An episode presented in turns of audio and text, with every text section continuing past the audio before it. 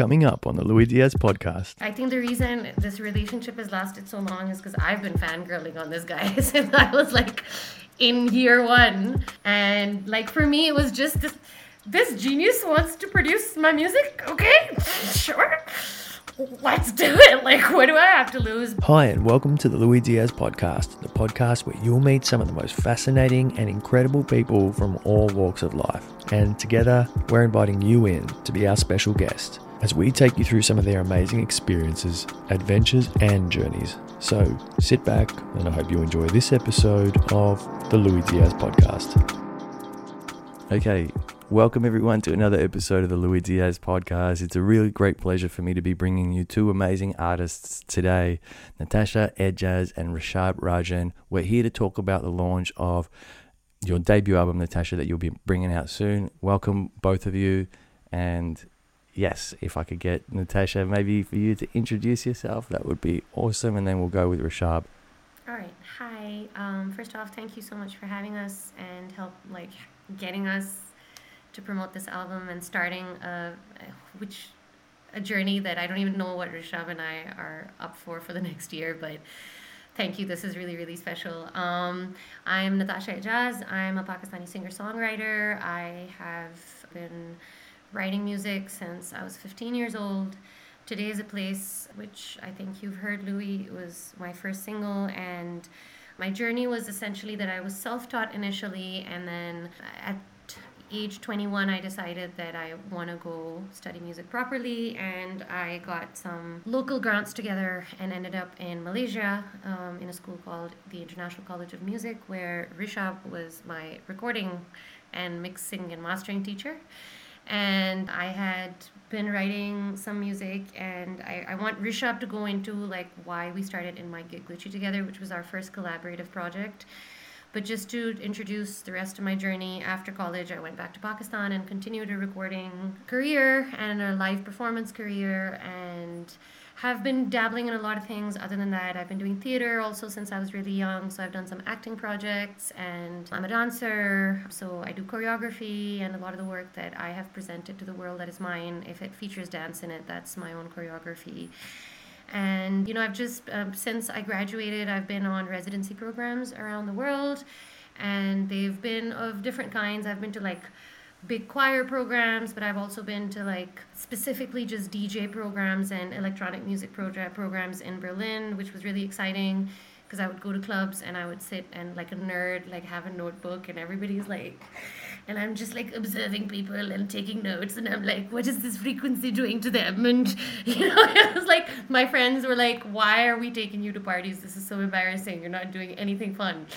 So and like a huge part of my personal musical journey, I started playing the guitar and writing songs on guitar, but like eventually, like when I started production which is what I studied under the tutelage of people like Rishabh and a lot of other fantastic teachers. When I got in the DJ and electronic world, I was just really fascinated by how DJs sort of approach sharing music and sharing basically what they love to listen to, but like to an audience full of people that want to dance or whatever. And I just slowly and steadily, uh, while I was in Pakistan, would try to learn and try to like find this amalgamation of songwriting and DJing and like how to bring that together. And then I just, you know, I'd been writing, a lot of stuff happened in my personal life, and I stopped actively a music career for a little while, but I continued writing. And then eventually, when Rishabh and I got back in touch, luckily I had some songs that had been lying around that I shared with him that he enjoyed and was excited about producing. And then eventually, there's some songs on the album right now that I've written as recently as two months ago. So that's kind of pretty much what my journey is. I travel the world, I do residencies, I teach currently. I'm a visiting faculty at the Kathmandu Jazz Conservatory in Kathmandu. And so it's a really nice space because I have access to their studio and a lot of really fantastic musicians here. And it's been kind of like a mix of teaching and residency space while I've been here. And um, yeah, that's me. Nice, nice. What an introduction. And Yes, Rishabh, tell us about yourself. Yes, so yeah, my name's Rishabh Rajan. Um, excuse me. Unlike Natasha, I did not start writing music when I was 15. I started much later. But I've mainly been in education most of my career. So I've been teaching. I started teaching in India, then I taught in Malaysia, and that's where I met Natasha. And now I'm teaching in the US. So um, along this journey of teaching, I've always felt like since I started teaching fairly early, I still wanted to be constantly doing stuff, you know, whatever that might be in, in the music world. And uh, music production was something that I thought that would be something I want to keep doing on the side.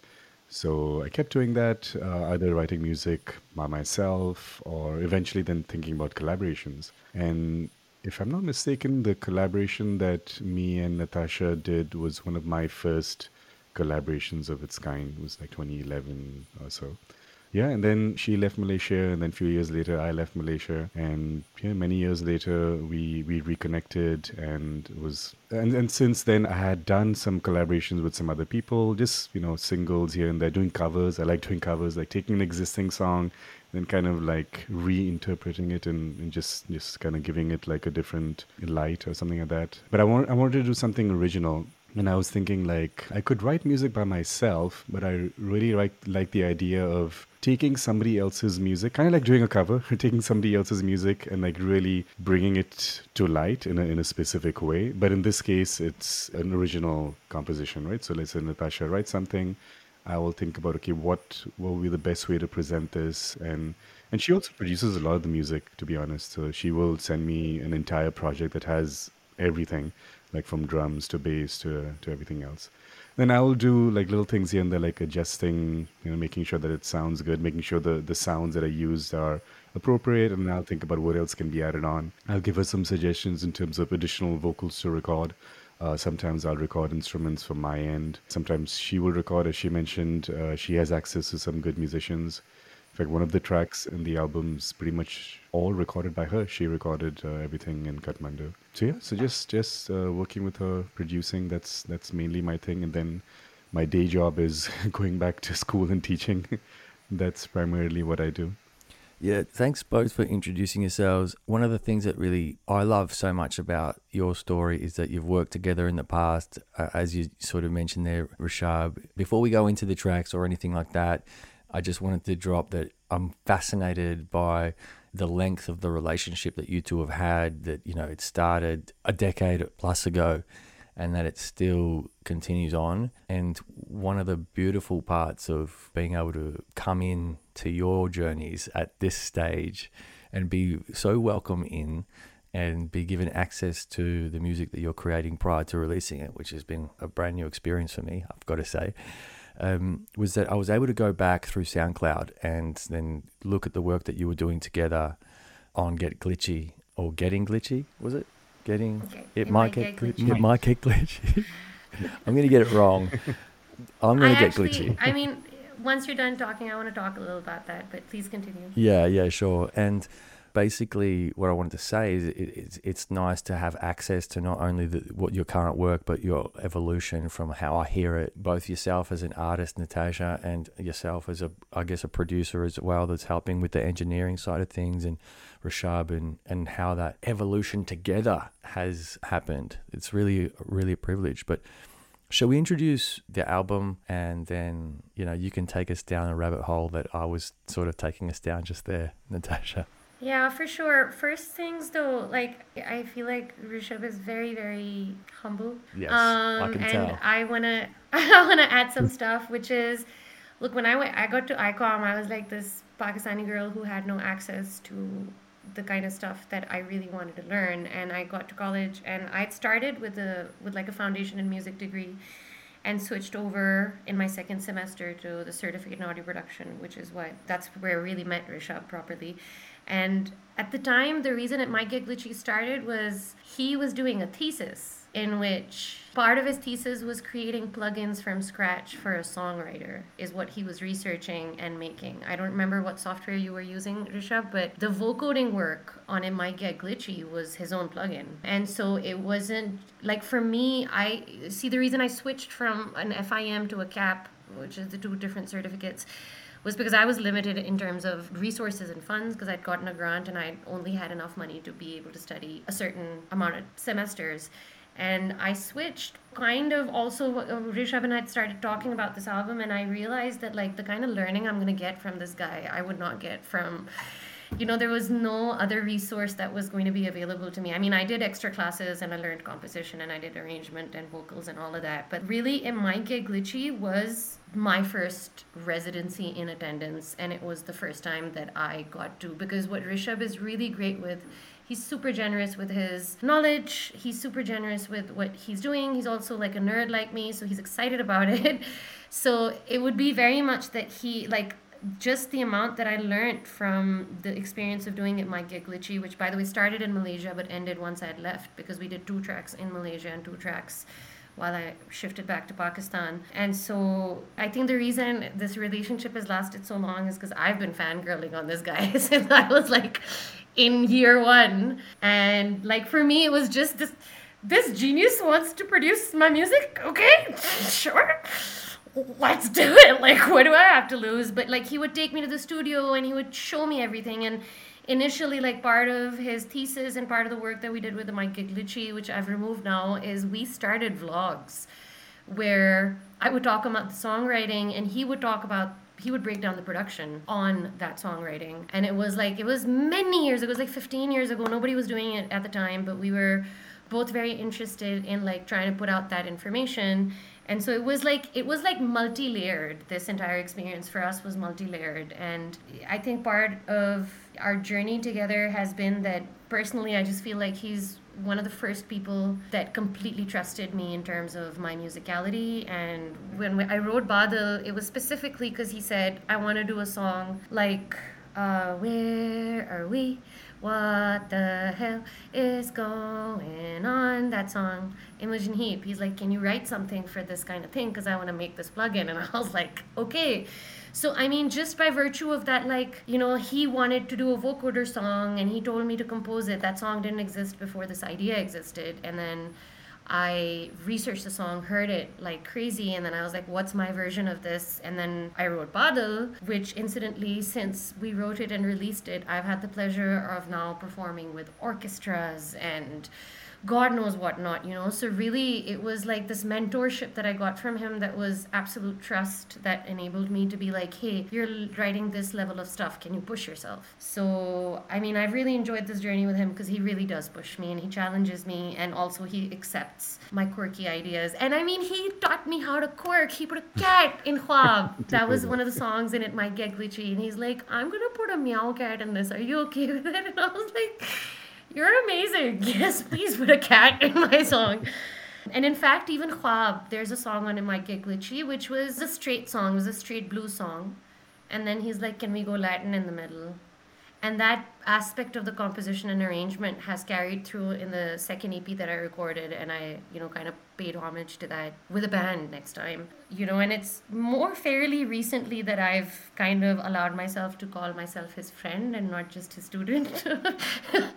or co-producer like me putting my title as co-producer with him is like the biggest like for me that's a huge achievement so i just wanted to put all that out there because i don't know if Rishabh remembered all of this or even saw it this way but yeah i mean i it's uh, you know when he got back in touch and in fact before this album there was one song that i wrote and produced completely entirely on my own and he mastered and mixed it for me and that was very kind of him. It's called god and me and it was a very special song to me and it was a very special part of my writing and production journey and like for me it's just been like a little tick it's like if I send Rishabh a project and he uses 50% of my stems, I feel like I'm growing. So that's definitely one of those things that I really wanted to put out there because I, you know, Rishabh doesn't show up for interviews a lot mm-hmm. and he doesn't show up to promote himself a lot. And um, I know. I, try I to have do been research. talking about him. I know, I know, but you don't. You know, I've been talking about you for years, but now I get to talk about you with you in the room, and it's just so and it's special. even more awkward than you imagined. no, it's not awkward at all. I, I, mean, and I think the flattery is kind of justified, and it's it's nice for my audience to really understand, you know, if they don't from their own personal experiences, the depth that you learn someone when you've known them for such a long time, but not just knowing them, you've done creative work together.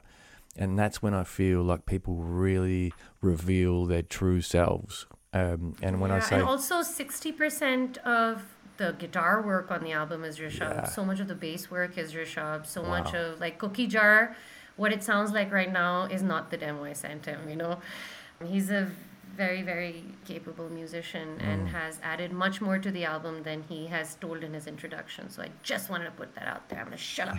Yeah, yeah. No, I, I think it's it's a really great point. I mean, like I said, it's that depth that you get with someone through that creative process. I imagine Rishabh is it's like you're not just it's like a problem solving thing that you're doing together. You are also at times maybe even that problem solving aspect of putting a creative piece of work together. I can imagine means uh, sometimes that you hit roadblocks together that you don't know how to get past or you don't know where you're going to go next or that you get frustrated potentially because you, you may have hit a roadblock and then there's those moments where you've just done it where the genius has just it's come together and it's blissful and it's joy and yeah i mean you can be as quiet as you want rishabh but you know the, the work speaks for itself.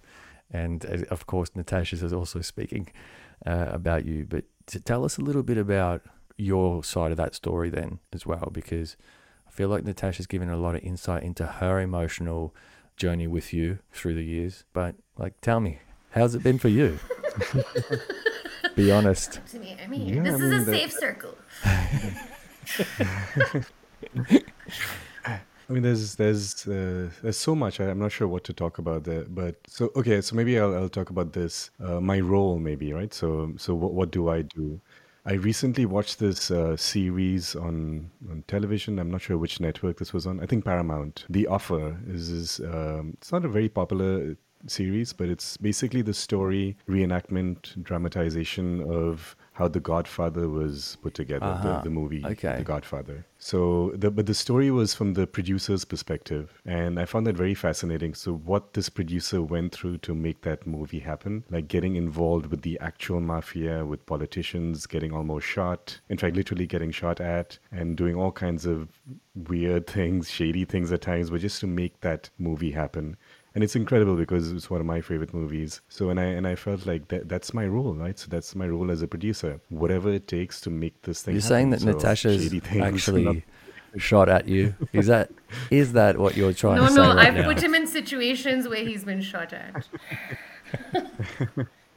But yeah, just just uh, you have this piece of work that you hear, and usually initially it's in its it's in its rawest form, and then you're like, okay, now I need to bring this to an audience, but we can't just present it like this. So what what do we need to do to make it presentable? And weirdly, even though I say rawest form and then doing stuff to it, a lot of times I like, and Natasha will agree with this, that I like her initial performances, because when we uh, Like for example, the single we've already released, Khud Se Baatein, she had done like a home recording and then managed to get some studio time in Pakistan, recorded it, and I was like, this is not going to work. It doesn't work at all.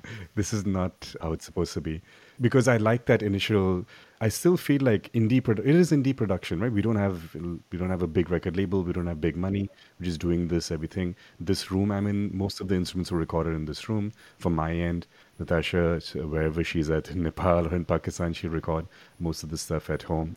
But then she'll go to a studio to kind of re-record if she has access to that. But sometimes that environment doesn't quite lead to what the song is about because it's it's it's a home production album. It's supposed to be this very intimate thing. So then secretly I will still keep the raw quote unquote bad recordings. And wherever it's not quite working, I'll throw in the Oh, or where I feel the flow is still there, I'll keep the studio recording. Uh-huh. But yeah, that's that's what happened with Khud Se Baatein, the single we released, and that's also kind of what's happening now. Though we did record some parts in the studio that I was like, okay, this this works. Let's keep this this version because the f- the feel, the flow is still very much like the home recording or the original demo. And I feel like I at this point I don't really mind. We've had a lot of issues of noise and all that stuff because we're not you know recording in home studio environments kind of embrace that as the quality or the quirkiness, if you use that word now, of of the of the entire album. Yeah. So um, why not, right? That's our sound. We we don't have a huge studio, so Yeah. we embrace what we have. So um, I do like Yeah. that. And yeah, and I think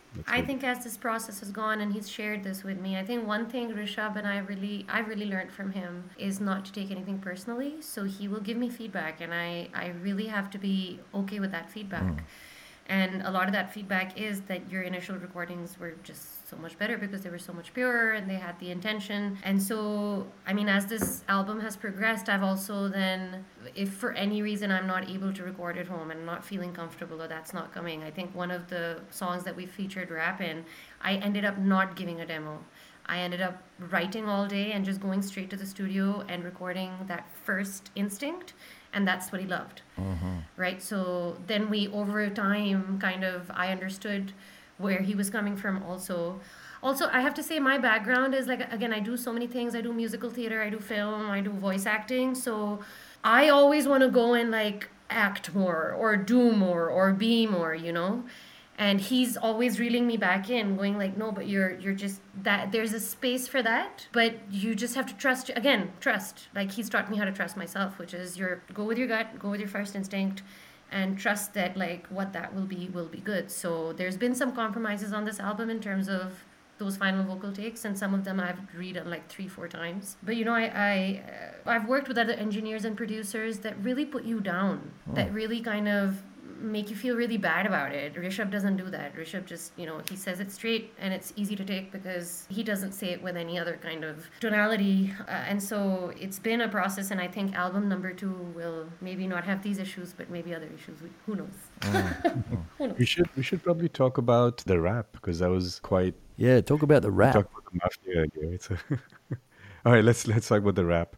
So prior to this one song we did where Natasha is rapping, the two of us together have never done any song where she's rapped before. Hmm. I did not know that she can rap. We had initially used somebody else to rap on this particular song, and then for some some reason just didn't work out with that person. The rap was good, but just yeah, there were, there were some issues. So and we were in this process of let's find someone else who can rap.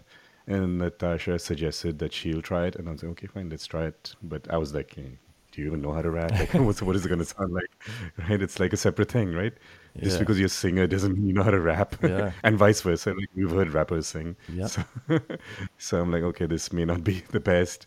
And then I find try. I'm always open to trying something, even myself. Yeah, I'd be like, what would happen if I sat here and clapped myself ten times, later recorded myself? Will that sound good? Let's try it. It might take half an hour, but let's see if it works. If not, we can always you know delete it. So she did the rap. She sent it to me. We mainly communicate through WhatsApp, right? She'll send files over WhatsApp. So I open it up, and then I was like, okay, this is the best rap I've ever heard in my entire life. That combines English and uh, Urdu, like the the switch. There's an Indian movie. I'm forgetting. Uh, I told Boy. Natasha about this. Gully Boy, yeah. So that I've I watched that recently, and I was very inspired. Oh, this is really cool. This soul vibe. I didn't know that in India we have this kind of hip hop underground scene, and even in Pakistan as well. Right. So No way. so I heard that rap, uh, Natasha's rap, the way it's the, the story she tells with in the rap, and the way it switches back and forth between the two languages. And if you understand both languages, you understand the story so much. It's, it's just amazing the, the the rap she did. And I was thinking, why were we wasting time on this other rapper when she can, you know, she had she'd done such a brilliant job. So that yeah, I'm very excited about that song. And that song also, coincidentally, I always like this idea of I love vocals. I cannot sing. Maybe that's why. So uh, earlier we uh, Natasha talked about this whole a cappella song with just the voice with like synthetic harmonies playing in the background. I think I remember at some point telling her, "Can we do a song like that?" And but it didn't really happen. But what ended up happening was one of the songs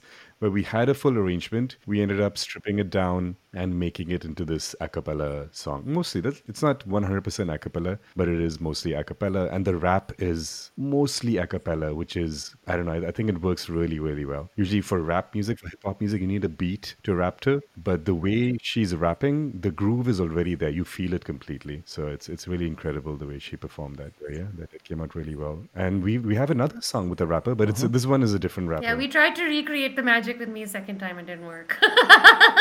It's a one off. like, if you can do this, if you can do this, why don't you try it again? Um, no, but the the rap journey's been. Int- I love consuming just every kind of music. And Gully Boy, when Rishabh mentioned it, I'm just a huge fan of that film anyway. And it was always a desire of mine to do it, but you know, it's one of those things where, like, if I don't know how to do it, I will just come off inauthentic on the record. And whatever you do on the record, just inauthenticity doesn't fly, mm-hmm. right? And for me, I think the real switch happened when he sent me this a cappella arrangement of that track that he's talking about. Because initially we were looking at different people and we were thinking of a different arrangement. It just wasn't working out. And then he sent me this synthesized version of it, and something just happened. And I was like, I don't know why, but I feel like I know what to do with this. And that was that. Like I wake up super early. I wake up at like six in the morning, and I woke up and I I was just in this zone, and I was processing life and I was processing things and I literally walked around Kathmandu and I wrote one part of the verse at home and then I got my stuff together and I went to a cafe and I had breakfast and I after breakfast wrote the second two lines then on the way to college on the way to the conservatory I was just thinking about things and then I wrote I wrote and I wrote and I wrote and then I got to the studio and I still hadn't had that Urdu part that switching of language hadn't happened yet. Then I got to the studio and I was just like, Natasha, just put the mic in front of you and see what comes out. And it just flowed. And I was like, yo, if he likes it, he likes it. If he doesn't, he doesn't. And his response was very cute. He was like, Allah, Jesus, this is so good. Why are we wasting time? and then I was like, you know, if even if it happened, if it's magic, I got to create it once. It was very organic, and I had in my mind his notes about just do your first instinct. And so I decided not to come home and do a demo and be like, do you like it? Can I figure out how to perform it? Maybe I will do this. Because then when I get into my head, like there's 35 ways to perform something, right? Like I go into musical theater zone at some point. So it's just like, and I don't know, when I was recording it, something just felt really real to me. And I mean, there's references in there, but like, there's references in there almost talking about the fact that I can go around in circles trying to find someone to do this, but really, like, I guess, you know, in some ways we find our best friend and our best collaborator within ourselves, and that's what the rap is about. You know, so mm. I guess that was also one of those situations where I wouldn't have thought I could do it until he presented the song differently mm-hmm. to me. Mm-hmm. Yeah, awesome. I also like the idea in, in rap, in Western rap, especially historically, let's say the whole East Coast versus West Coast war that happens, it's always dissing each other. If you understand Urdu, you will hear a bit of Natasha dissing in a very cool way. I love, love the way she did it. So it was really cool. Cool. Yeah. yeah, well, let me just strip this back for a little bit. And firstly, I want to say that after what you've both just said about working together and, and what you both bring to the projects that you work on, I'm getting that yin yang kind of symbol coming to mind. Like Natasha, you're super creative, always thinking of ways of how to do things. You want to elaborate on things. You don't want to just sing it. You want to dance it. You want to choreograph it. You want to spin it up in lights. You want to try it left and, and then you want to try it right, right? And then you know, it feels like Rishabh's really trying to pull you back to the very core essence of um, the message that you're trying to convey. Maybe I wasn't listening and I got that completely wrong, but that's how it feels to me after what you've both said. And those are your superpowers in your relationship, in your working relationship, is that Rishabh can see the beauty in simplicity and that first take and that you and Natasha are able to do 30 different takes. And I love that about you two. It's such a great match. But then I also was thinking to myself, wait, the, we're leaving the audience behind a little bit because we're talking about different tracks. We haven't told them the name of the album just yet. I'm not sure if you're comfortable with any of that. But I'm mindful that some of the audience will be hearing this episode after the album's been released, and they're going to be like, "What? What? Wait, what? What track are you talking about? Let me go go back and listen to that." So if you want, just drop the name of the tracks that we're going to talk about while you talk about them because I'm going to be listening to this recording going, hang on, wait, what? I'm going to try and match up the song. So Thank you. And that's you reeling both of us in. Do, do I say it now?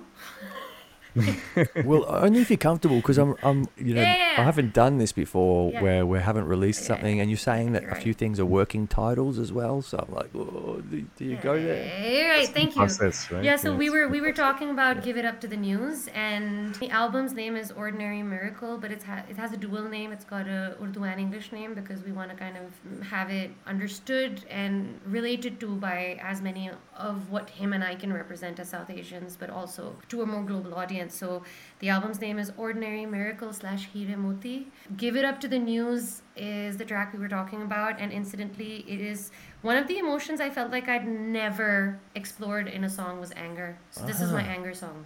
Right. Which is why there's a diss in it also. Yeah. Yeah.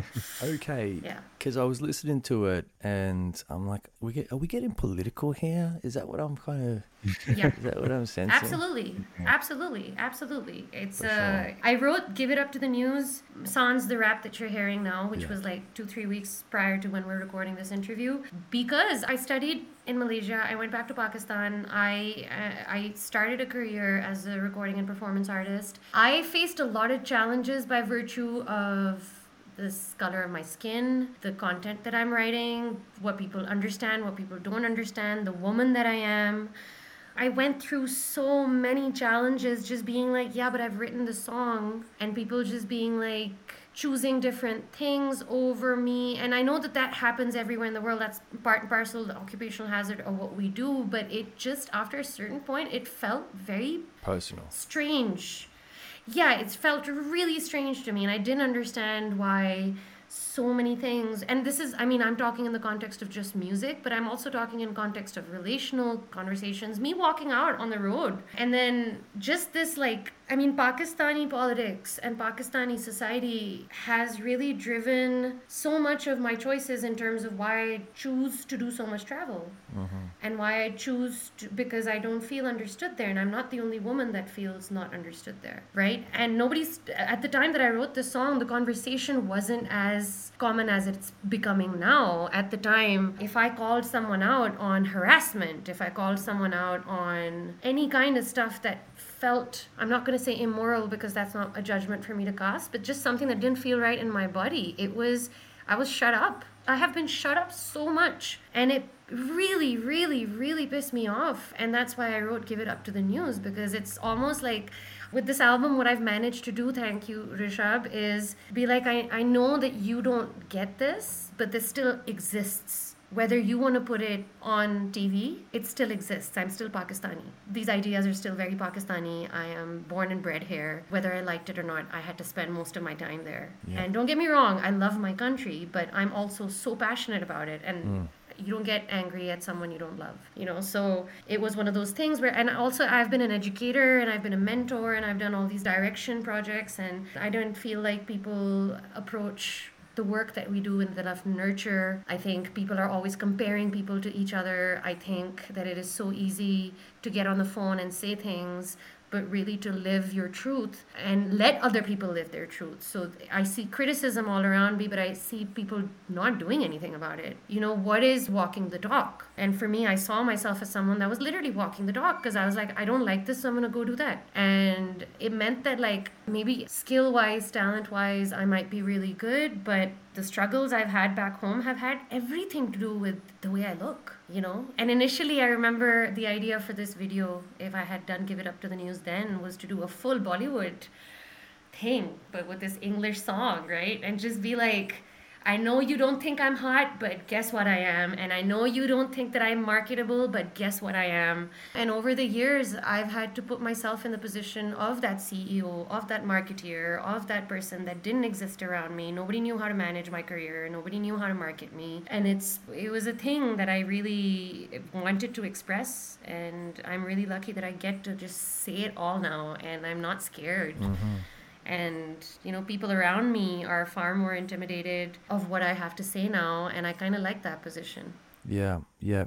And I love everything that you touched on there. And I want to sort of throw that over to Rishabh for a sec, but also just to slice this in there for the audience as well to help give them more context is that yes, the album includes a lot of English speaking lyrics. There's Urdu, there's Punjabi, there's is it Bengali?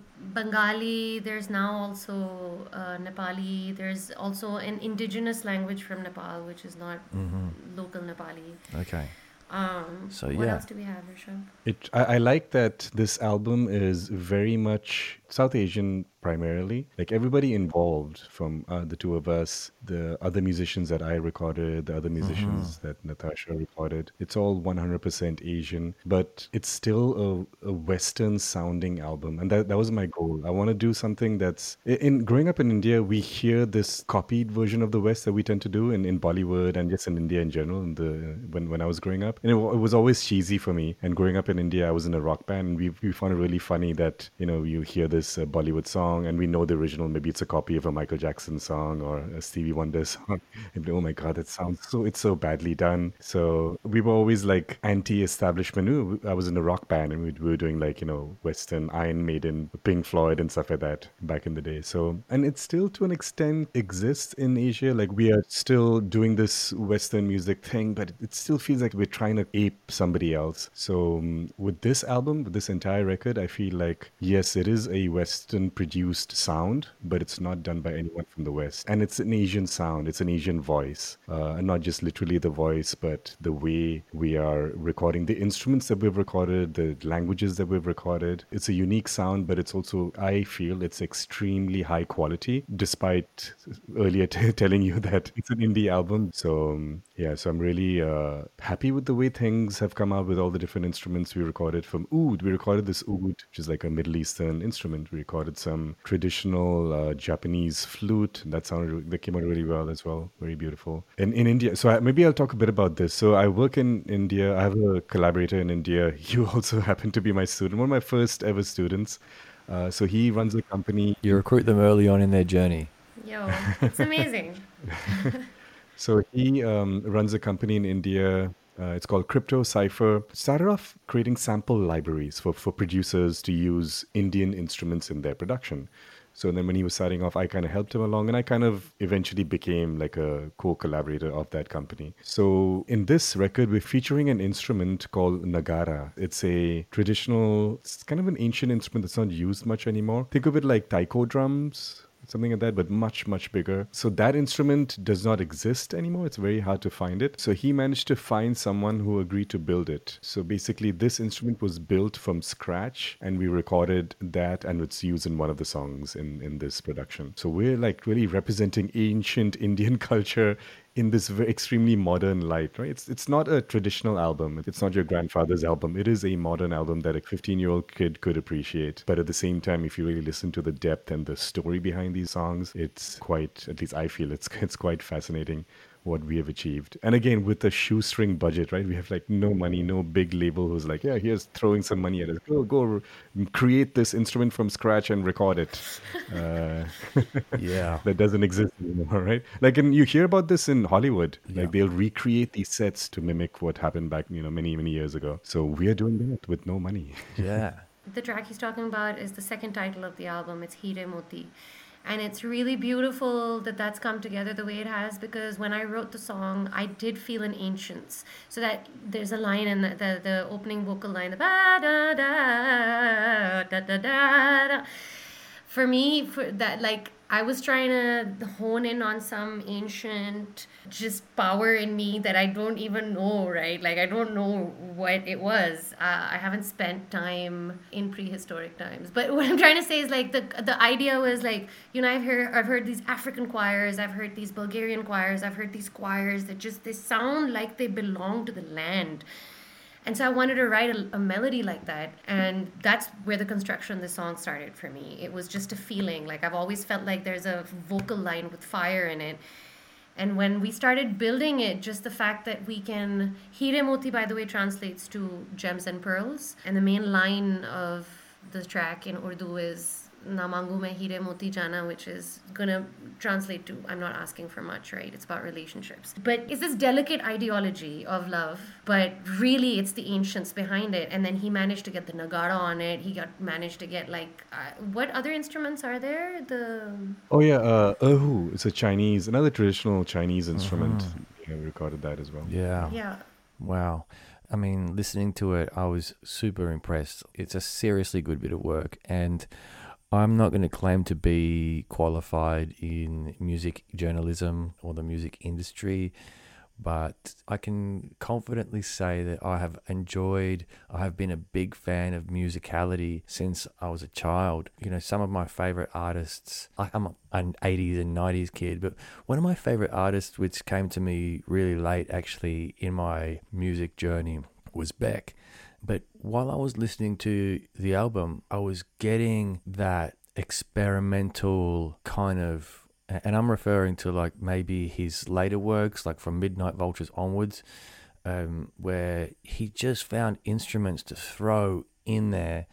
And then going back to your story of it being a whole indie experience, I was kind of trying to grasp onto this idea that you've got a budget, that you've got some big ass production happening, but I couldn't get it because I don't see it. When I watch Natasha's stories on Instagram, and I, I barely see anything from Euroshab to be honest, but when I watch Natasha's stories on Instagram, I'm not seeing that at all. I'm seeing you with cross-legged on the floor with like a, a classical guitar in your hand.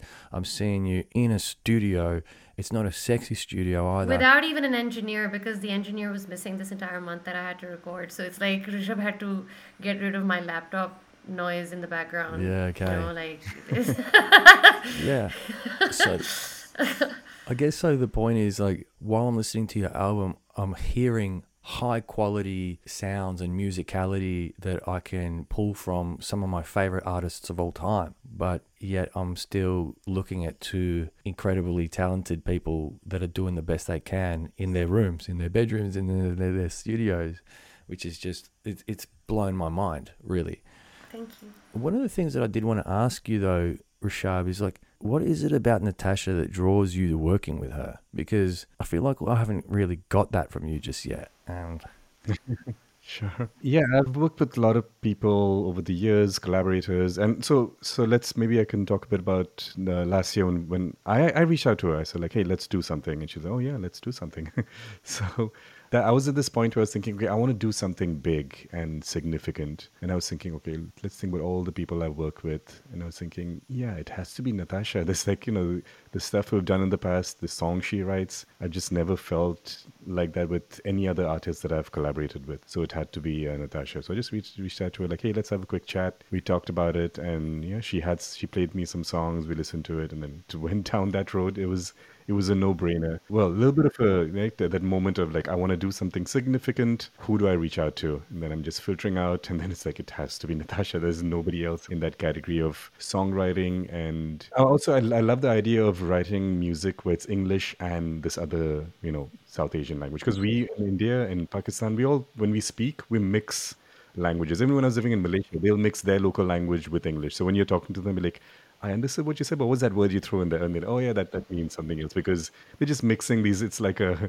potpourri of whatever experiences they've had, the different languages they speak. So um, yeah, so I like representing that in music because that's us. That's how we we communicate. I do want to talk a bit about, so we've talked about all this quality and all that stuff. I want to talk a bit about technology. Uh, the fact that I'm sitting here in Boston and Natasha keeps, you know, jumping around different parts of the world, but she's wherever she is. And we can still say that we worked on this together without literally physically being together at all. Right? That's, that's amazing that we can do that. And talking about all the noise things, I'm not a fan of using technology, even though very ironic, even though I am literally teaching you know music technology. I'm not a fan of using technology to to solve a problem or fix things and remove noise and stuff like that.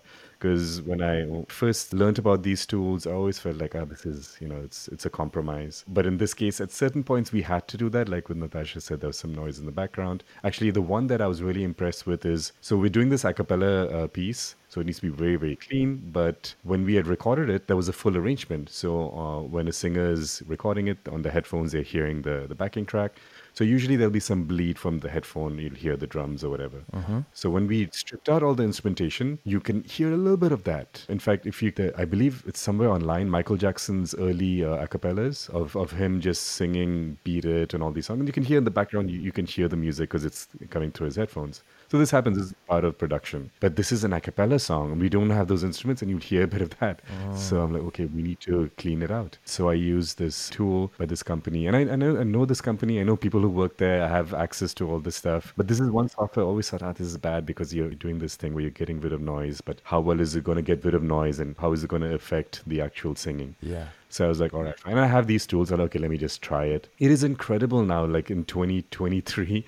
So I could just grab out that little bleed of a hi hat or whatever, just, just pull it out and it's gone. It didn't affect the voice Really? at all. It's incredible how we can use tools to get. If you know how to use these tools, you can Yeah. get fantastic results. So, mm. so that is why we can do something like this. Anybody can do something like this, right? With technology now, if you know how to use it, you can create the best possible sound without those huge, fancy Hollywood studios. Yeah, like a like a and there's also all these. Sorry. No, were I was saying? just going to say like a drag and drop kind of thing instead of like saying, hey, I want it to cut out like these frequencies between like frequencies 6,000. exactly. Yeah. Yeah, and the best analogy I can give you for those of you who may not understand this is is Photoshop. Like right now, I'm looking at a picture of blue. There's there's uh there's some plants in the background. Let's say I want to get rid of those plants but not affect you. Uh, or okay, a more a better example is I'm seeing a plant right now. It's covering this picture you have in the background. So we can get rid of the plant and we can see the picture in the background. That's how amazing it is, right? Oh, So, so good it's something that would be the the best analogy. I That's a good analogy because as part of this podcast, I'm staring at sound waves all of the time. And what people don't, what people might not realize is, is if there's hypothetically, and it rarely ever happens, but some noise that I want to get rid of from that sound wave, I'm sorry, but it's connected to all of the other good sounds, like mm. someone's voice. Yeah.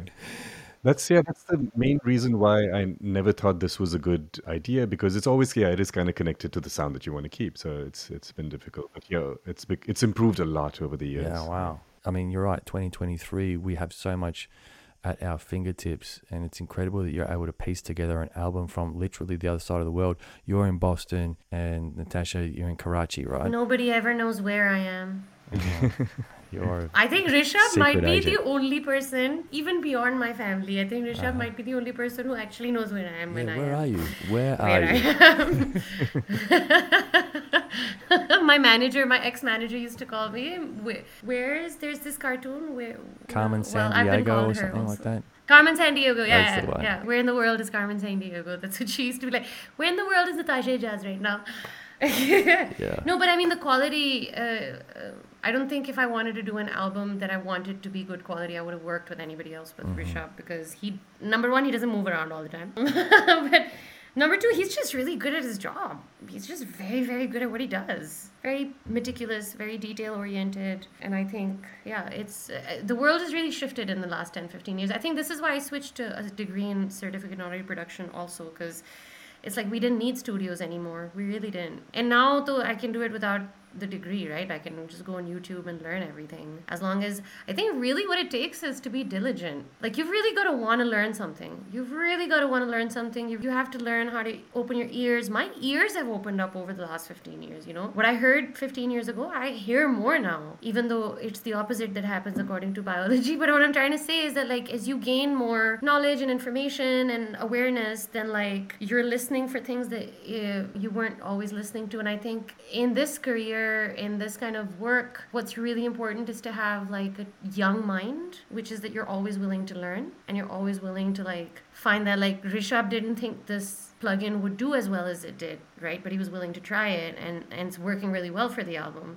We're always always limited by who we are right now, and we've always got more to learn. Um, I love that. Yeah. yeah, That's so true. That, that that open mind, child's mindset, bringing that into a creative process and realizing that you don't have all the answers is really powerful. And it's great that both of you have that mindset. I think, um, you know, just sort of going back to the album, I'm scrolling down here through the track list and I'm seeing 11 tracks now where I think I only listened to eight. So there's a few there that I haven't heard. And you were touching on earlier. Okay, I don't want to get the name of everything wrong. I got I, I got getting No, glitchy. oh. I, got, I, got, I got glitchy wrong before. Um, give it up to the news. You touched on giving it up to the news being, you know, a little bit more of that angst. It was that being fed up is finally starting to come out in your musicality, in your in your lyrics, and we've touched on the second title track, Heeray Moti, and that being a little bit more of bringing in that sort of ah, what would you call it? That tribal Ca- choir vibe. world, Earth, World. world, Yeah. Earth. You're getting a choir sound with with two people. Yes, yes. Because you can do that now. Yeah. and so the album I felt in the bits that I listened to really did take me on journeys around different feelings and emotions. Where else are we sort of taking the audience on this album? What are some of the, maybe oh, I'm some of the so excited. This so the second the name of the album is Ordinary Miracle and I mean there's a song called Miracle in the album and I want to touch on like we were talking about how Rishabh wanted to experiment with something that kind of blends those sonic spaces, which are Western and Eastern, together. And I really wanted to kind of talk about ideologies. So Miracle is like, it's my sexy song. Okay. And I, mm-hmm. you know, it's a sexy song. And like, it's about like kind of stepping into the reality that, like, as a Pakistani woman, I, I wouldn't have been encouraged to write or sing a song like this right? Because apparently that doesn't happen in Pakistan. In Pakistan, children just show up on storks. I'm gonna need to. Um, I'm, I'm, I'm gonna read through so- these lyrics again. What? What's it? right? So it's it's we're going on this journey where like really I think I'm exploring as a writer, I'm exploring as many aspects of humanity that like I want to talk about that people don't talk about. So I've put a political song in there. I've put super lovey-dovey songs in there because that's also a side of me. But then there's there's songs that are just hookup songs, yo. Like, mm-hmm. you know, we need those. Um, and like Soe Nahi is actually I wrote Soe Nahi as part of a loss. I lost my mother to cancer, so I wrote this when we were deep taking care of her. So there's loss. There's years go by is like you know one of those uh, songs where I wanted to explore the idea of letting go. And also, I think I've really enjoyed putting a spin on all these really dark lessons in life. Letting go is not easy, loss is not easy. You know, having a voice and having something to say, none of this is easy, but giving it like years go by has a spin on a nostalgia towards someone you're feeling romantic towards and letting go but it's still a dance track. And Cookie Jar, yo. Rishabh, we haven't talked about Cookie Jar. Have you heard Cookie Jar yet? I have. Actually, Lui, I would like to ask you what you think that song is about. Oh crap! Oh no, you're putting me on the spot. You know what? Okay, you're super putting me on the spot because something happened to my brain at some point in my life, and it may have been party related, where I no longer was able to easily take in lyrics of a song, but the music and the beat is what really hits me. That's so, fine. No, but that's a, that's like. So you're I- asking me. Honestly, I think if But you're asking me about cookie jar, and all I'm hearing, dun, dun, dun, dun, dun, cookie jar, dun, dun, dun, dun, cookie jar. okay, great. and that's so all that's going basic- through my head. That's so It that's happens all to I most wanted. people, I think. Yeah, even I, I feel like that. Yeah, it happens to most people. Yeah. Okay, it's not just my brain injuries, got Enjoy it. music. No, no, no, no, no. It's no. But that song is just, it's a crazy song. It's a, like in Urdu, we say it's a bakwas. It's bakwas. It's nonsense. And I wrote it. And Rishabh wanted an update on a list of songs that I want in the album. And I sent him this demo. And he's like, What are you doing? what are you doing to me? What is this song? And I'm like, I know it sounds bizarre, but I just feel like it's really to work. And it's really like, it's, I re- also wanted to explore the idea of a song that's nothing and it's just got this like funny naughtiness to it. And the lyrics are one, two, three, four, five, six, seven, all good children go to heaven, my hands in the cookie jar, I bet I'll go really far. And essentially, to me, if I was to break it down and really give it some like intellectualize it at all, it would be like this light shadow. Like we're taught to be good, but mm-hmm. inherently we're all naughty. We're mm-hmm. just not Cookie jar taught to be okay with it. is one of your first cookie- temptations as a human on this planet. Child, There's always exactly, a cookie jar. right? Like you're not allowed to touch the cookie jar. It's always at the top of the fridge. It's You're always not, visible. The, it's always visible. You can always see it. And so I was like, but like my hand's here. So like in my head, it's just this this kid with his hand in the cookie jar going like, I guess I've done it now. Will I not go to heaven? Will I go to hell? Like what is this? You know, and also I didn't want to I didn't want to build on the lyrics. I didn't think it was important to build on the lyrics. I didn't think it was important to say anything at all. And I think this was the first track Rishabh worked on where there's more music than lyrics, you know? And my vision for the song was that Rishabh would go crazy on the production on it and that's exactly what he did right? I was like look i know there's not much happening in this track but there's so much you can do. So this track was not sounding like this and i just it, it's so much And fun I, I like the idea of you know interpretation of what a song means. It's it's different for everybody. Like uh, Natasha will say something about a song, but when I listen to it, it could it could mean some, something different. And when you listen to it, or when somebody else listens to it, it could mean something totally different. Yeah. Um, so I like that the the concept of a cookie jar, right? It could be translated to whatever it is that a person may be feeling in that moment that they that they want to grab hold of. So yeah, so I, I like that idea where it's it's it doesn't have to be something. It's it could be whatever you want it to be.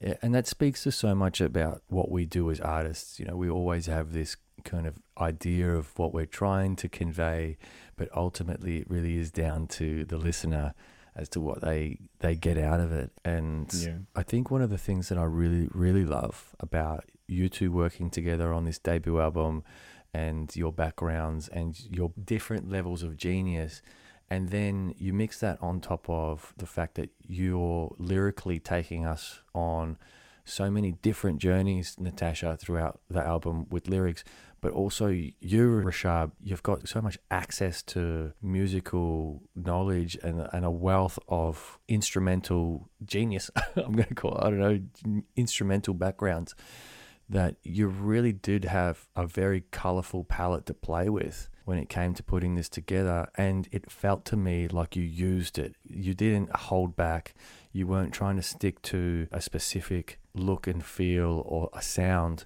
throughout the album every time a new track came on i got different colors that were just coming into my mind i got different feelings and different emotions and you did that so well Thank you. Yeah, yeah. Um, which is interesting because I tend to not do that because I'm always when I'm working with someone, when I think about an album, you know, of understanding of an album, it needs to be unified, needs to be this one sound. Why is it like when I'm working with students, I tell them this song sounds weird, it sticks out.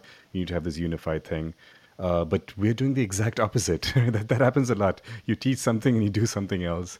Uh, but it's also about you know my background is learning jazz music, where you learn these rules, and then when you go perform, you break all those rules. You're not supposed to like follow. It's not classical music, right? You just you do do your own thing. So um, the unified factor of this whole whole album is Natasha's voice and the songwriting. The sounds, the instruments, yeah, they they keep going all over the place, kind of from song to song. But there is this unified factor, and it is her voice, her songwriting, the blend of English and Urdu, and adding those other colors, different voices as well, a few collaborators, different languages, all that stuff. I, I would think of those as also different colors, right? Like using another instrument. So um, yeah, I, when I listen to these eleven songs, it, it does sound like one album because of Natasha. But yeah, focusing on the production, yeah, we we have a lot of variety. Yeah. Yeah, I love that. Also, I want to add like the albums that Rishabh and I were kind of listening to and wanting to, like, big fans of when we started this process were mostly pop albums. And the thing is, like, with the kind of learning Rishabh and I have, it's very easy to get into a sophisticated album and have, like, let's say a live studio recorded album and do all of these songs can be reinterpreted completely differently. Mm-hmm. The arrangements can be completely different. The instrumentation can be completely different. Same lyrics you know but a different flavor. But i think by and large both of us really were gunning for making a pop album. And i wanted to take the sophistication out of it in that regard. So for instance Heeray Moti is sounding the way it is but it's a sophisticated bollywood song but it's also very accessible. And i think in order to make something i want you know the I have been doing this a long time, and I really wanted my debut album to, again, as Rishabh said, be big or at least be accessible. And for us to do that, I think there needed to be that variety because if you listen to when I took the time, that's a completely different flavor. But you know, that doesn't mean that there's not someone that's going to listen to this album that's going to want to listen to it. Someone that wants to listen to Cookie Jar will only listen to Cookie Jar. Someone that wants to listen to Miracle might only listen to Miracle. And so, like, you know, I'm uh, so many years later, I thought I'd be doing my debut album so many years ago. And so now that I've approached, also as an educator, as a person of the world today, as Rishabh said, I want a 15 year old to be able to listen to this and get something out of it. And I want a 50 year old to be able to get something out of it, you know? I don't know when I'm going to do my second album. And I've always, you know, for the longest time, I think I pushed doing this because I was like, I can be better, I can do better, I can sing better, I can write better. But also, I can be exactly who I am right now and speak to people as they are exactly right now. you know and we i'd never thought of it that way i'd never thought of like you know going to music school and being with the music industry always pushing the boundaries and like sound more better and do chords and like harmony and just be better right but also like don't just be yourself yo and be who you are right now and so that, I really wanted everybody to have something to listen to is the best way I can put it, which is why it's so diverse and you know, which is why like yeah, I want my seven year old niece to love this album and I and she does actually. My niece heard Give It Up to the News and she was like, Tasha Khala, that was amazing and I'm like, How did you understand any of that? but that's just the thing, you know, we also underestimate our audiences to such a huge degree. Like we think making a record is about like cracking some code and like giving people what they want and it's really not that not to my not not, the records that i've enjoyed listening to and loved. Like it's never been about them cracking the code of my psychology. It's always been about honesty and earnestness whether it's joni mitchell or beck or tool or mm, you know we were listening to rare by selena gomez a lot for this album actually and she does that. And rare is a very diverse album. That was and kind the of thing that our initial template right? Rare we were yeah. listening to that and thinking we want something like this. Yeah. Even though it didn't turn out to be like that because because it won't be right? You you have this vision in mind. You say okay we want it to sound like this. When you implement it a year later it's like a totally different thing which is great. So it's our voice or our version of that. Yeah, it's like when you get a picture of a there's a picture of a tiger, and you get a pencil and you try and draw the tiger, and, it, and it's your version of it. you know? except except we're very good at drawing so we're making yeah, that was a really bad analogy from me, by the way. I was really trying to dumb it down. uh, a lion instead you, you know actually what that takes me to and i'm going right on a tangent here but you know what I, I love about what you just said is that i relate it to life drawing a little bit. You know when you you know life drawing like you you draw a nude model in the center of a room and at the end of the drawing like maybe like a 20 minute pose or something you all walk around the room and look at each other's drawings and they're all so different. Different. Yeah. And um, I think that you're all like, obviously, you're all being inspired by the same thing. It's the same model that's right in front of you, but it's really about, you know, you can try and do something, but it's always going to have your flavor on it. And with you two being as not only as experienced as you are, as in, you know, you've been in the industry for a long time, you've been writing songs since forever, Natasha, you, you know, you've been working on productions for a long time, Rishabh and, and you've both been working together. But now it really feels as though what feels different to me about now for you is that you've learned that your voice is really powerful, saying the things that come, the authentic things, the, the things that come true to you that resonate with you in your life. I feel like that's the real difference between maybe some of your previous work and, and your work now. Is like, no, I have a voice and I can use it, and this is how I want to use it. And that's the, that's the feeling Yeah. that I got. Absolutely. Yeah, absolutely. I feel uh, not having a record label made a huge difference where we can do whatever we want, have whatever w- voice we want. Because it does, that, I like that analogy, you know, the whole nude model p- painting, everybody has their own uh, version of it, which is true. But let's say you, you're working for someone and they tell you, you go do that painting and we have this catalog of paintings, make sure it looks the same, right? And then you're like, okay, I better paint it inappropriately uh, or uh, appropriately because I've been paid for this gig. I don't want to lose my job. So I'm going to make sure I'll give them exactly what they want. So we don't have that, right? So every person I feel is unique on this planet. And anybody does anything, they can be successful and great at what they do. But unfortunately, we're all like, you know, burdened by this obligation of, no, I need to do this thing because th- that person said this, or I'm working for this company. I need to make sure that it sounds, looks, feels, tastes a particular way. So we did not have that. I was always bummed that oh, we don't have a record label. It'd be awesome to have like this big record label to have that support. But we've embraced that. We've embraced that we don't have a big record label. We just have our own voice and we this complete freedom to do whatever we want. If you look at I'll give you an example, probably Beyonce. She was with the record label right from the beginning after the whole uh, the trio she had, I'm forgetting the name, Destiny's Child. And she was with the record label. She, I guess, had to do what she was told. But eventually, when she realized she's big enough where she does not need that support from a record label, she put out a record where it was her voice. It was she even changed her name, representing this other personality. A lot of uh, artists do that. Initially, when they're successful, it's all because there's all these other people involved, and they kind of push that thing. then finally, they'll get their chance uh, on their fourth record or fifth record. Like this is really me. What you heard up to now was just other people telling me what to do. This is now me. But for us, our first album is us. So that's, I think, a, a good thing that we're doing here. Yeah. Yeah. A- And I mean, it's it doesn't come without its challenges, but I would much rather take the challenges that we'll have to go through, which is how do we really promote this album? How do we really get it so that as many people as possible can listen to it? How do we? All of that is going to be very challenging for Rishabh and I, but the music just like it's so true. It's so us. We're very lucky that we started doing music in this shift of industry where we could recognize the pros and cons of what it means. And that doesn't mean like if tomorrow Rishabh and I decide to do another album and we get a label on board, it's, it doesn't mean that we won't, but it's just that if people pay attention to our first album together, it's already set in motion and it's already set a tone for what it is that him and I can say together. I mean, even Taylor Swift had to do this. She had issues with her record label.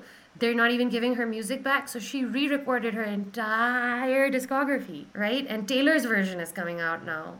So I just feel like by and large, no matter what way you get into this career, artists eventually want the same thing and learn the same lessons. You know, we're very lucky that in this day and age, we're getting to put out our voices so authentically out there. We're just very, very lucky. And I mean, I think one of the reasons I didn't mm, produce and release music for four years was because I was trying to figure out how to do the distribution myself, how to f- the label myself, how to set up Tiny Dancer Live and make sure that I'm now registered at BMI. Rishabh is registered at BMI. That's huge. I don't think Pakistani artists do that. So, like, I'm in the middle of figuring out a structure that is going to benefit him and I right now, but also by and large benefits anyone that kind of can relate to the kind of journey him and I have had and the desire that we have to put out what we want to put out. And to have a way to do that like in pakistan our issues are things like we don't have paypal. How do i get money in? You know i sell stuff on bandcamp. I don't know how to get that money in. So you know like it's been that kind of rigmarole. But it's been so i think at this point it's i'm very proud and it's going to be so rewarding that this is coming out independently and that you know it gives us the opportunity to reach out to other independent content creators and other independent artists. And uh, like the kind of campaign i'm prepping for this album i have 150 names right now of just artists i love on instagram that i will send the album to and be like please create whatever content you want around this. It's a small bit but at the same time rishabh and i are also working diligently to do the other side of things. Like i love having my feet in both worlds so i'm, I'm going to be working with artists on this and getting paintings made i don't know dance made or whatever but i'm also gonna cold email the big guns and be like we made this. Listen to it. In part like i think rishabh and i balance each other out because i'll come up with these creative ideas but rishabh will be like no but we're gonna do the proper thing too which is why the album sounds like it's quality right? So it's a really exciting time i think you know um, we're putting our imposter syndromes in a box and we're going out and getting it and god knows what's going to happen Imposter syndrome? Are you kidding me? What? I can't believe you guys still Everyone suffer has from it. imposter Everybody syndrome. has it. No way. everybody has it everyone has it Yeah. you know It's like, Um, damn, if I was yeah, as good as you in your field, I'd be, yeah, imposter syndrome wouldn't be a thing, but maybe you're right. Maybe it is. I had someone say to me the other day that they felt like they were talking to a celebrity because I've heard a few episodes of my podcasts. Like, and I was like, what are you talking about? That's the thing. It's always relative, right? I was talking to another friend of mine about um, uh, being rich, right? Like I, I feel I'm rich, and I'm I, I have a home and all that stuff, and so we're rich. But look at somebody else. I don't know, Elon Musk, Jeff Bezos. Wow, they're rich.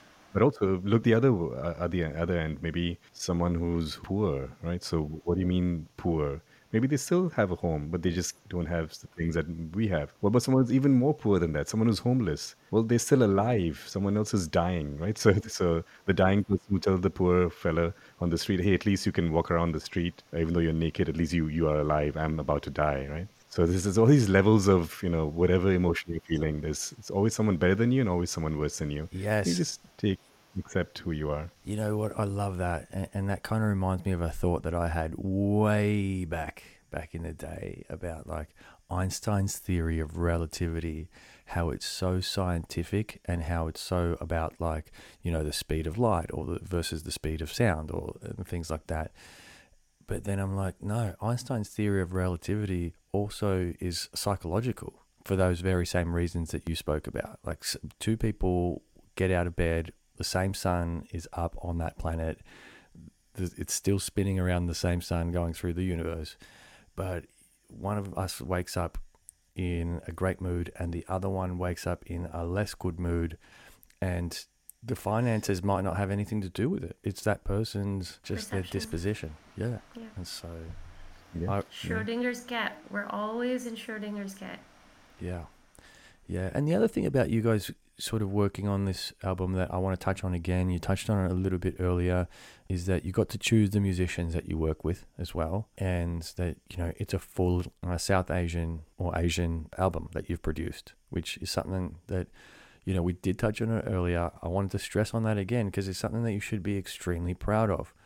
It's one of those other things that you know when you listen to this and you think oh wow this is this is a really great bit of work you forget like some of the nuance around the creation and what it means to be able to pull people from your cultures in to create this gorgeous piece of work which Rishabh you mentioned is also really right up there as in it's a western sounding album and we put all of the fusions that we wanted in there in terms of our language, in terms of our sounds, and in terms of our actual people that we got to make it. That's just like, how could you not love that? Thanks. I just have to say, I really love how much you've heard the album. I really love how much you've like. This is so nice. Thank you so much. It really means the world. No, this is for me, Rishabh and I. You're the first person outside our circle that's heard it and has an opinion and has a perception, and it's it's really nice that you've actually spent time reading lyrics and you know connecting with it emotionally. This is very very special. Thank you. Yeah, I, I'm gonna thank you and thank you, Rishabh, as well. And I think um, Absolutely. you know I love doing research on my guests. I get, I guess I'm a little bit obsessed with like learning as much about you as I can. And if you give me a bit of work to listen to, of course I'm going to. But also just to give the audience context again, that you gave me access to like a private SoundCloud link. And along with that, obviously, I got to listen to the music. And what you see is how many times I've heard a track or a track has been listened to. And I sort of took that for granted. About halfway through, I kind of realized I was like, oh, yeah, she's going to tell that I'm listening to this one song like again and again and again. Yeah. Like a, that so. Rishabh, he's he's been at it with Did You. He's been at it Did You. I, I, That's an interesting song. It's gone through a lot of um, changes, right? Because it's it's an old uh, It's- track that we kind of revitalized and completely transformed. It was a purely electronic track initially in its different form. It had literally had a different name as well, and now it's very much acoustic. There's a lot of acoustic elements. I'm playing mandolin. We have Danish playing some gu- acoustic guitar as well. So it's it's really transformed. And I've I've heard the previous version. I, I feel like this really is the best version of this song. Oh, yeah. I also really like that we evolved. Uh, I remember when we were reworking the song, I told Rishabh, I was like, look, this is a good song, but the lesson in, in it is a little outdated, and I, I won't feel right if I don't update the lesson. So we added that end outro, which for me, it's really like, it's that song kind of represents an evolution of my person almost. Like, sonically, it's evolved, the name has evolved, but also it's gone from it's a shift in perspective. It's definitely a shift in perspective, which is why I think it's resonated so much with you. Yeah. I really love it. Yeah. Yeah. there's like so many plays on that, Rishabh. He's like listening to it for the last 15 days every day. Five times a day. I like it. too, uh, Yeah, Yeah, you, think it's, it's a nice, yeah. nice track. Yeah, and I love how you both were able to sort of encapsulate how, yes, Rishabh, it's, it's an older track. It was called Time, and in brackets, Candles. And uh, of course, you gave me the, the album, uh, the private link to the album to listen to. But of course, I wanted to listen to some of your other work as well in order to, you know, compare and contrast, right? Especially the work that you did together on Glitchy. You can get it wrong. You can get it wrong. It might get glitchy. For the audiences that are listening that might be confused or watching that might be confused, we don't mind that Lui gets the name of our Yeah, first okay. EP wrong. You know, just so you know, it is. It might get glitchy. I was trying not to get it right then. I was like, "Don't get it right, don't get it right," and and, um, and and then I came across that track. I came across it, and I was like, "Oh, I've heard this before." And so the reason for some of the extra plays was like me going, Hmm. um, and I'm not deflecting here. I'll, I'll get to the point.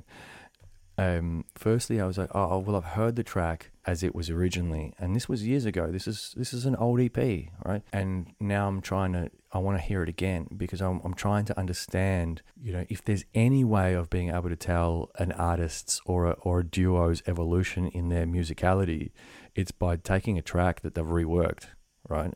That's the easiest way of doing it.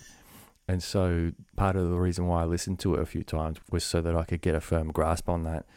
Um, but also, like I admitted to Natasha a little bit off air before you jumped on, Rashad, was that I I was getting lost in the lyrics and I was getting really emotional and uh, it brought me to tears. And yeah, I wanted to feel those feelings. And I think it was, oh, let me go back to the lyrics. So you think you were smart about it. So you thought that you had got it right. So you think that that's what you wanted. So you thought you were shining bright. Did you lie to yourself? Did you wonder why? There's no telling anymore. Those lines, it's just like, oh, the last 12 plus months of my life where I was trying so hard to make something work and it fell apart and it was always going to fall apart. It was falling apart right in front of me all the time. And there was just, I kept on telling myself that I could fix this, that I could solve this, that there was a way around this, that that's what I actually wanted. And so, as well as listening to that track multiple times to understand the evolution of it, it was about it really hitting and striking a nerve with me personally. And then me realizing that holy shit, I have been lying to myself a lot and huh. it hurts. It, well, it, did you wonder why? sorry, sorry, please continue. Sorry, sorry, sorry. No, that was a good way for us to get. I was waiting for one of you to rescue me here. that was one of the first songs I think we started last year when we said, okay, let's do this thing, let's rework this particular song. And you talked about, you know, musicians being or artists being in different stages of their life. And I think we were, at least me personally, I can talk about how I started off in music playing guitar and I kind of went off another direction producing and kind of lost touch with that. Recently, I came back to it and I've surrounded myself with all kinds of different guitars in my room. And at least my, my voice, I feel, is represented in this in this entire album. I'm, I'm playing guitar pretty much in every song, but in this song, there's like so much guitar and I feel like it works really, really well. It's uh, such a different flavor and I feel it's more authentic. I don't know why, it just feels more authentic. Just maybe because I that always was my instrument, even though I kind of went away from it. When I came back to it, I was like, oh, this is me. This really feels me, and it, it worked really well with the song. I enjoyed that. But I think it works extra well, like that pure guitar sound, because of the other layers that you add, not only throughout the rest of the album, but in that song it's that you you really notice sonically that contrast when you strip everything else back and especially with the added lyrics at the end of that track that you've put in there Natasha it just you strip it back musically and then y- your voice just gets that little bit more I don't know you know what you do with it. I'm not even going to try and describe it, but it just touches the soul a bit yeah. more, and it happens at exactly the same time. You both switch. It's like, oh, yes, make me ah, cry. thanks.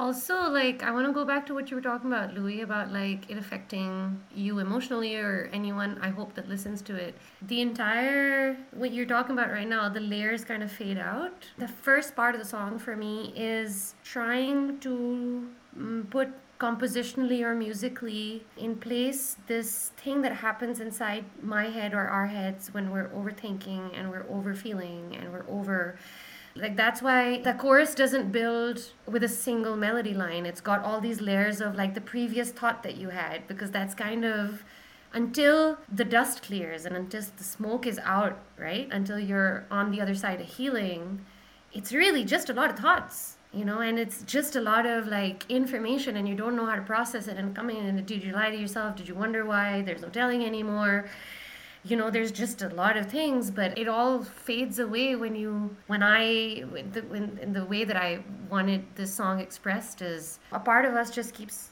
getting stuck somewhere right? Like it just keeps going back to that place until you know how to move on. So i'd like to think that you're still standing where i left you but the truth is i have to go to a jungle and smile and dance now. Like i don't have time to keep coming back to this so for me like yeah i'm really happy we redid this song and i'm i'm just so touched that it's affecting people. I think even Rishabh was telling me one of his friends really likes it. One of my my housemate loves it. Oh yeah. She loves listening to it. Yeah. So it's not just me. so- It's not just me.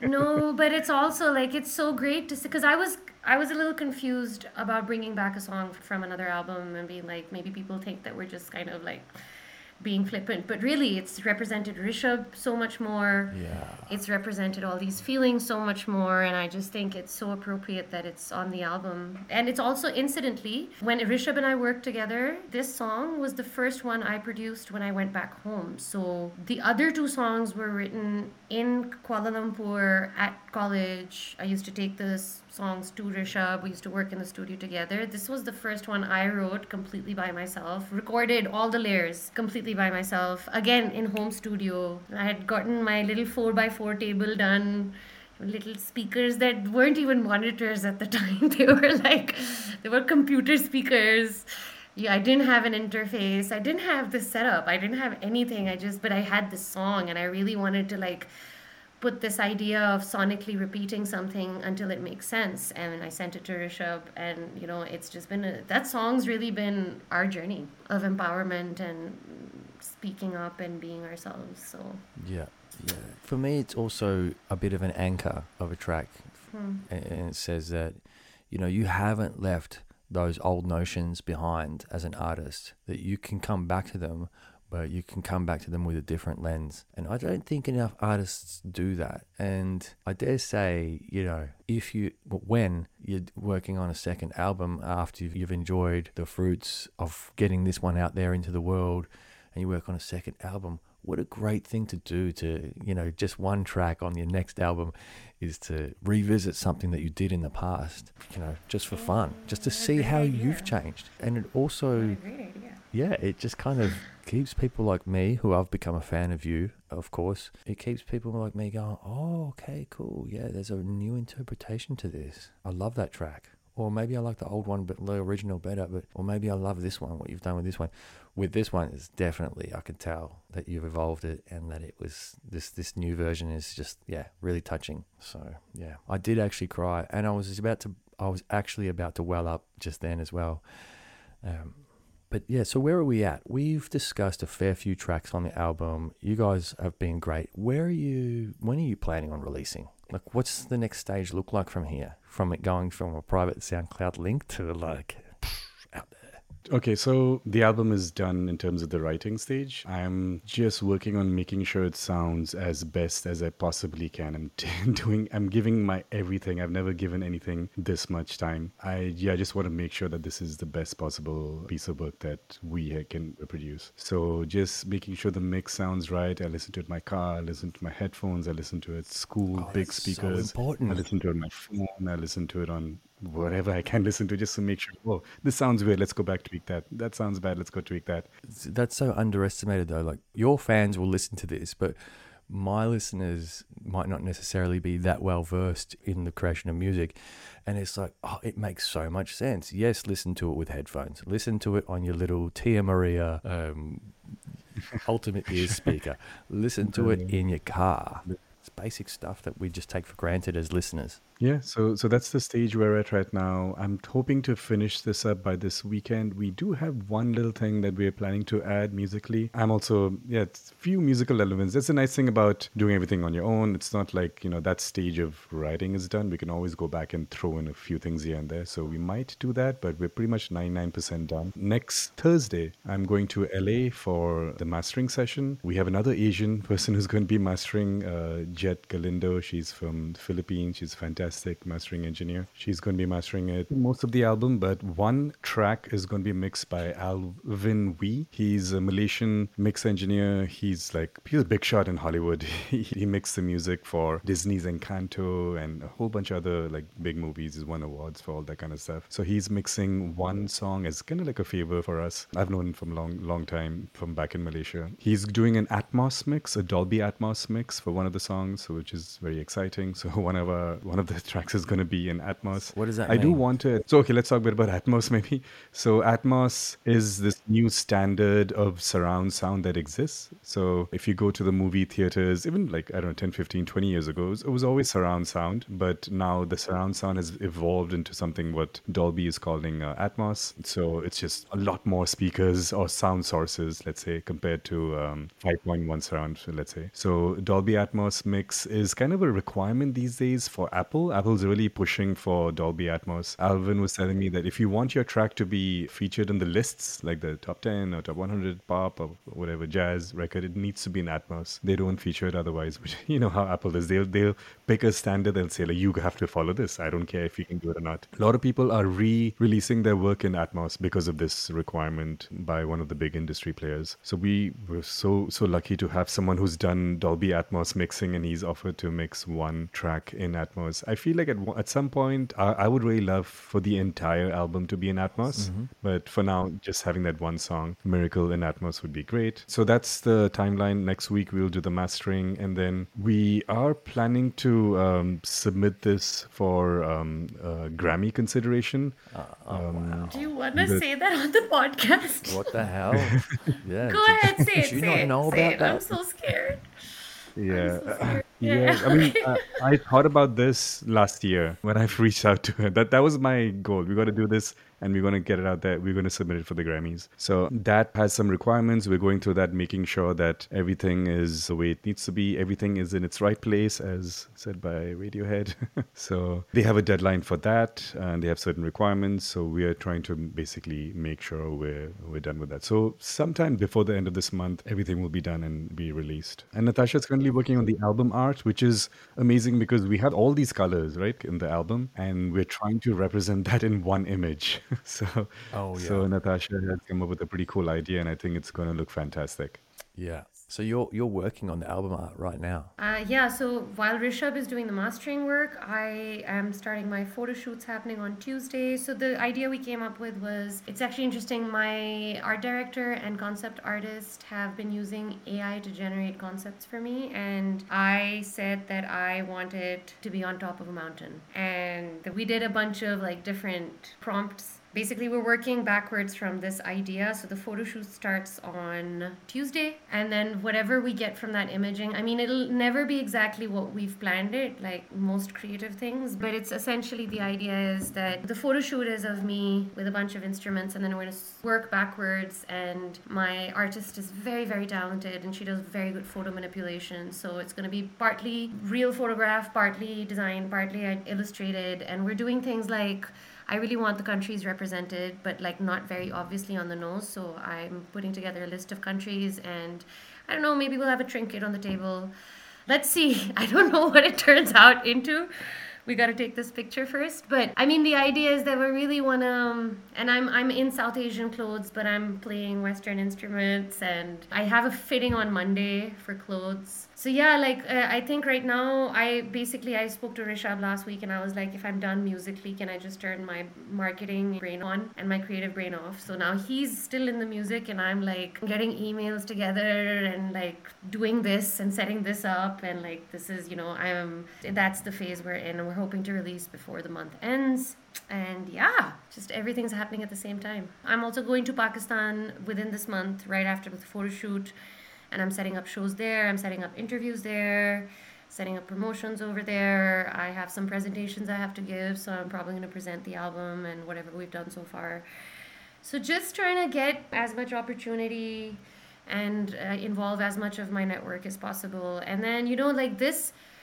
I mean, the fact that you got in touch was so serendipitous, and I, I was going through your profile, and I was like, but this is a place I feel like we can tell our story and it'll be relevant. So I'm just trying to, I'm in that phase right now where I'm like, where does this fit? Whether we like it or not, this album has become very feminist because it's a female voice, it's lyrically and ideologically, and I'm saying things that most women will not be allowed to say in Pakistan. So I'm just really like, I'm now gathering the ideas, and I'm now gathering, like, before this, it was just mad scientist, and now it's like, okay, pull it together, write the documents, get the EPKs together, reach out to Instagrammers, reach out to blogs, reach out to just people, get the PR brain on. I've never done this before either. But I, I mean, how hard could it be, right? Just send someone an email, and if they mm-hmm. want, if they like the work, and also like, I think the work speaks for itself, right? So my experience has been, I have always like last this year when we released Khud Se Baatein, that became the motivation for Spotify Pakistan to make me ambassador, and I never thought that would happen. So it's one of those things where try everything, something will work out, and what we don't think will work out, what we haven't even thought of might work out, right? Things we don't know of. We just, my only aim now is to talk about it as much as possible and represent it as much as possible and, you know, step into the power. This is a lot of work. Rishabh and I have put a lot of heart into this. Yeah. And I just, I want to, I want to share that with the world as much as possible. Yeah. Yeah, I, I, usually don't talk much about my own work, but I'm going to be um, overriding that natural instinct for this one exception. so I'm already I have some meetings. I'm trying to get some meetings arranged to to talk to some people. Yeah, just whoever I can to try and see how we can get this. We've made this piece of art. We would like the world to listen to it. What can we do? And I'm just trying every every uh, avenue to make that happen. Yeah. La- yesterday I made a list of local radios. Actually, I'm going to get in touch with you to give me a list of Australian radio stations to email. Uh, One hundred percent. My city of Melbourne Thank has you. some of the best radio in the world. I say. I, I, must say I've also been impressed with what I've been catching from um, Karachi Community Radio, KCR. Yes, yeah. KCR, absolutely. They're like long-time collaborators. Very, very fantastic work oh, that yeah. they're doing. I love what they what they're doing for the local artists there. Um, but we we have similar radio stations here, uh, of course. That was the first thing I was thinking actually the other day. I was like, oh yeah, we need to play this in Australia. Australian audience. Yeah, I would love to uh, get that list off of you, and I'm happy to email them the packet as soon as it's ready. Yeah. For sure. I'll help yeah. you out. And, you know, for me, Thank it's you. been a real pleasure to connect with you over these last few months and sort of just go back and forth. And you've been really patient and uh, super communicative with me around when we could finally record together. And I'm so glad that you suggested not only that it coincide with the culmination of the album, but also that, you know, you wanted to get Rishabh on board and as well. We sort of dragged you here, Rishabh, and thanks for finally opening yourself up to speak about your work work. I think you speak really well about your work. And I think it's really clear to the audience when they're either watching or listening how different you both are and how just that in itself is a recipe for putting a great piece of work together. So yeah, I'm not sure where else we can go with this, but I'm I probably need to go to bed because it's 2 a.m. and I have absolutely yeah, yo, loved. thank you so much for Thank you Thank for staying so up so late. You two are so good to talk to, though. I honestly could be here another two hours listening to you both talk about your art. It's just, it's an absolute thrill. Podcast will get boring. we don't want a four-hour podcast yeah, no, no, anywhere. That's my PR brain working. Like, no, That's this true. is too much content. That's true. That's true. but you know, it's it's been an absolute pleasure. If there's anything, have we left anything out that the audience needs to keep an eye out for? Um, when this will be out mid-August, so just a rough time frame on late the, August, late late August, but also late yeah, August. August. Uh huh. Okay, yeah. but hey, I want to say from the bottom of my heart, thank you so much for wanting to come on my podcast. It's always just such a thrill for me to tell people stories and share the work that you're passionate about. This is, by the way, Lui, this is the first time Rishabh and I have given an interview together in the entire time we worked. all these years. Rishabh, thank you. Natasha, thank you. Thank, thank you, for so having much. So much. Yeah, it's wonderful. My pleasure. We'd love to know what you thought of that episode of the Lui Diaz podcast. You can find us on Instagram, Facebook, YouTube, and even TikTok to let us know. And be sure to follow, subscribe, and leave us a review on Spotify, where you can catch some of our other really great episodes. Thanks for listening, and catch you next time.